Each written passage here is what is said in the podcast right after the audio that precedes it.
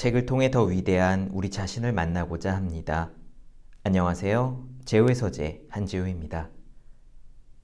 오늘은 굉장히 짧지만 정말 인상적인 글을 나누어 드리려고 합니다.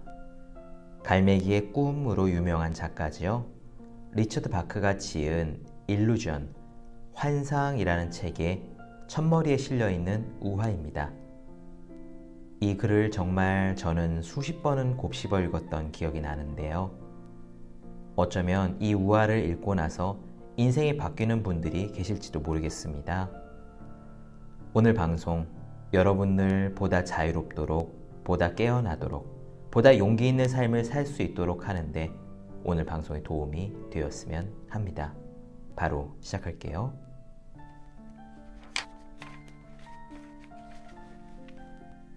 세상에 찾아온 주님이 있었다. 그는 인디아나의 성스러운 땅에서 태어나 포트 웨인 동쪽의 신비스러운 구릉지에서 자라났다.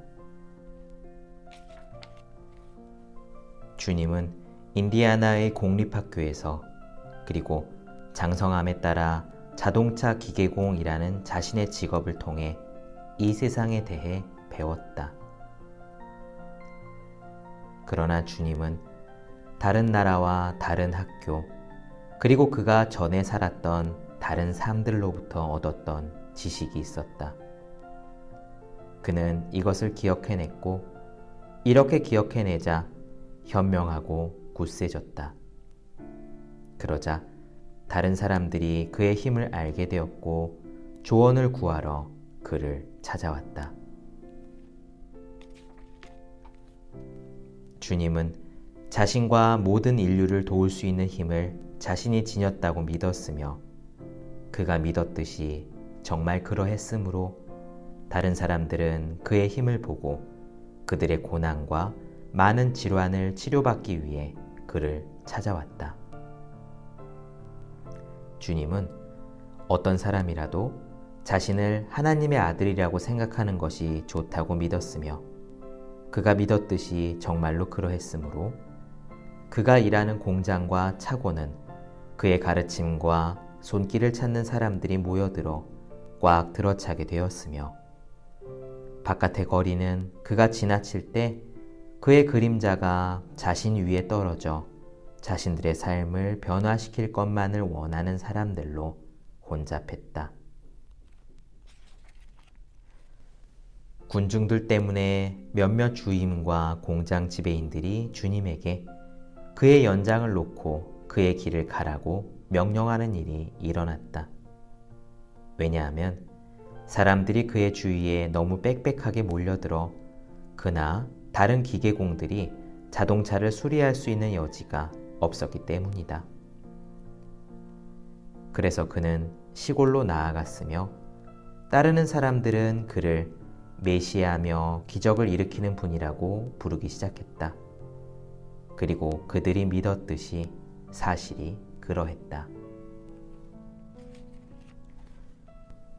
그가 이야기할 때 폭풍우가 지나가도 청중의 머리 위엔 비 한 방울 떨어지지 않았고 주위 하늘에 아무리 천둥 번개가 몰아쳐도 군중의 끝에 있는 사람이나 맨 앞에 있는 사람이나 똑같이 그의 말을 분명하게 들었다.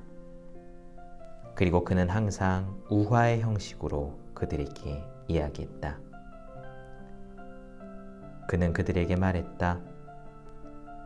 우리들 각자의 내부에 건강과 질환, 부유와 빈곤, 자유와 굴종에 대한 동의의 힘이 놓여 있다.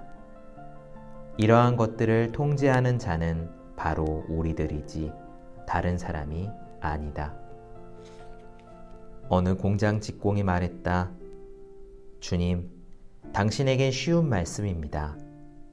당신은 우리와는 달리 인도를 받으시며 우리와는 달리 애써 일하실 필요가 없기 때문입니다. 하지만 인간이 이 세상을 살아나가려면 일하지 않을 수 없습니다. 주님은 대답하여 말했다. 언젠가부터 거대하고 수정처럼 맑은 강물 밑바닥에 여러 생물들이 부락을 이루고 살았다. 강물은 젊은 자와 늙은 자, 부유한 자와 가난한 자, 착한 자와 악한 자를 가리지 않고 그들 모두 위에 조용히 흘렀다. 강물은 수정같이 맑은 자신만을 알면서 자신의 길을 흘러갔다. 생물들은 각각 자기 나름의 방식대로 강 밑바닥에 나뭇가지와 바위에 꽉 매달려 있었다. 매달리는 것은 그들의 생활 방식이었고 흐름에 저항하는 것은 그들 각자가 태어날 때부터 배운 것이었기 때문이다. 그러나 드디어 하나의 생물이 이렇게 말했다. 나는 매달리는 것에 실증이 났다. 내 눈으로 볼 수 없기는 하지만 나는 강물이 자신이 어디로 가는지 알고 있다고 믿는다. 나는 손을 놓아버려 강물이 자신이 가는 곳에 나를 데려가도록 하겠다. 이렇게 매달려 있으면 나는 권태로 죽게 될 것이다. 그러자 다른 군생은 웃으며 말했다. 너는 바보다. 손을 놓으면 내가 숭배하는 저 강물은 너를 넘어뜨려 바위 위에 내던지고 너는 권태로 인한 것보다 빨리 죽으리라.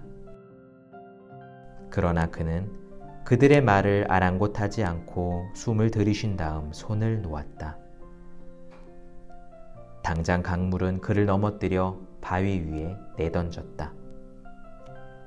그러나 그동안 이 생물이 다시 매달리기를 거부하자 흐름은 그를 밑바닥으로부터 들어올려 자유롭게 했고 그 후 멍들거나 다치지 않았다. 이방으로부터 온 그를 본 강 하류의 다른 생물들은 외쳤다. 기적을 보라.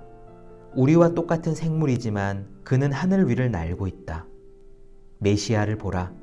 오셔서 우리 모두를 구하소서. 그러자 강물 속에 떠내려가던 자가 말했다. 나는 당신들이나 마찬가지로 메시아가 아니다. 우리가 감히 손을 놓기만 하면 강물은 즐거이 우리를 들어 올려 자유롭게 해준다. 우리의 진정한 과업은 이러한 항해, 이러한 모험이다. 그러나 그들은 계속 바위에 매달린 채 구세주여를 더욱 크게 외쳤다. 그들이 다시 바라보았을 때 그는 사라져 버렸고 자기들끼리 남은 그들은 구세주의 전설을 만들었다. 사람들이 전에 어느 때보다도 주님의 주위에 날마다 더 많이, 더 빽빽히, 더 가까이, 더 맹렬하게 모여들어 그에게 강청하여 쉴 새 없이 그들을 치료하게 하고 기적을 일으켜 항상 그들을 배부르게 하고 그들을 가르치게 하고 그들의 삶을 살도록 한다는 것을 그가 알아차렸을 때 주님은 그날 홀로 언덕 위에 올라가 거기에서 기도했다. 그는 마음속으로 말했다. 무한한 빛 이지시여 만일 당신의 뜻이라면 이 잔을 내게서 지나가게 해 주시고 이 불가능한 임무를 그만두게 해 주소서. 나는 다른 영혼 하나의 삶도 살 수 없는데 만 명의 사람이 삶을 달라고 내게 외칩니다. 나는 이 모든 일이 일어나도록 했던 것이 유감스럽습니다. 만일 당신의 뜻이라면 내가 나의 엔진과 연장 곁으로 돌아가 다른 사람들처럼 살도록 해 주소서. 그러자 남성도 아니고 여성도 아니며 떠들썩하지도 않고 조용하지도 않으며 무한히 친절한 목소리가 언덕 위에 그에게 들렸다. 목소리는 그에게 말했다. 나의 뜻이 아니라 너의 뜻이 이루어지리라. 너의 뜻인 것은 너를 위한 나의 뜻이기 때문이니라. 다른 사람들처럼 너의 길을 가라. 그리고 지상에서 행복하여라. 이 말씀을 듣고 주님은 즐거워 감사의 말을 했고 가벼운 기계공의 노래를 흥얼거리면서 언덕 위로부터 내려왔다. 많은 사람들이 그에게 그의 지력으로부터 직접적으로 그들을 치료해주고 가르쳐주고 먹여주고 기적을 베풀 것을 단언하면서 넋두리를 늘어놓으며 그를 조르자 그는 무리를 향해 미소를 지으면서 유쾌하게 말했다. 나는 그만둔다. 잠시 동안 무리는 놀라움으로 말문이 막혔다. 그가 그들에게 말했다. 만일 어느 사람이 하나님에게 자기가 간절히 원하는 것은 자신에 대한 대가가 무엇이든 고난받는 이 세계를 돕는 것이라고 말하고 하나님께서 그에 대답하여 그가 해야만 할 일을 하라고 말씀하셨다면 그는 하나님의 말씀을 들은 대로 행해야만 할까? 많은 사람들이 물론입니다, 주님 하고 외쳤다. 하나님께서 요구하신다면 그가 지옥 자체의 고통을 받는다고 하더라도 그것은 즐거움일 것입니다. 그 고통이 어떠한 것이든 그 임무가 아무리 어렵든 정말로 그러하다는 것인가? 그렇습니다. 하나님께서 요구하셨다면 교수형 당하는 것도 영예이며 나무에 못 박혀 화형을 당하는 것도 영광입니다 하고 사람들은 말했다. 너희는 어떻게 하겠느냐? 라고 주님은 무리에게 말했다. 만일 하나님께서 너희들 면전에 대고 직접 이르시기를 나는 너희들이 목숨을 누리는 한 이 세상에서 행복하기를 명령한다 라고 하신다면 그때 너희는 어떻게 하겠느냐? 그러자 무리는 조용했다. 계곡을 끼고 그들이 서 있는 산 허리에는 단 한마디의 말도 단 하나의 소리도 들리지 않았다. 주님은 침묵을 향해 말했다. 우리는 행복의 길 속에서 우리가 이 생애를 택한 이유인 가르침을 찾게 될 것이다. 그래서 나는 오늘 이것을 알게 되어 너희가 원하는 대로 너희 자신의 길을 걷도록 이제 너희에게 맡기는 쪽을 택하노라. 그리고 그는 군중을 해치고 걸어가 그들을 뒤로 했다.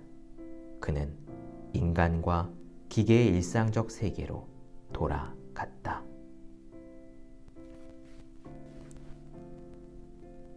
책을 통해 더 위대한 우리 자신을 만나고자 합니다. 제우의 서재 오늘 방송은 여기까지입니다. 저는 다음 시간에 함께 하겠습니다. 오늘도 함께 해주신 여러분들 모두 정말 고맙습니다.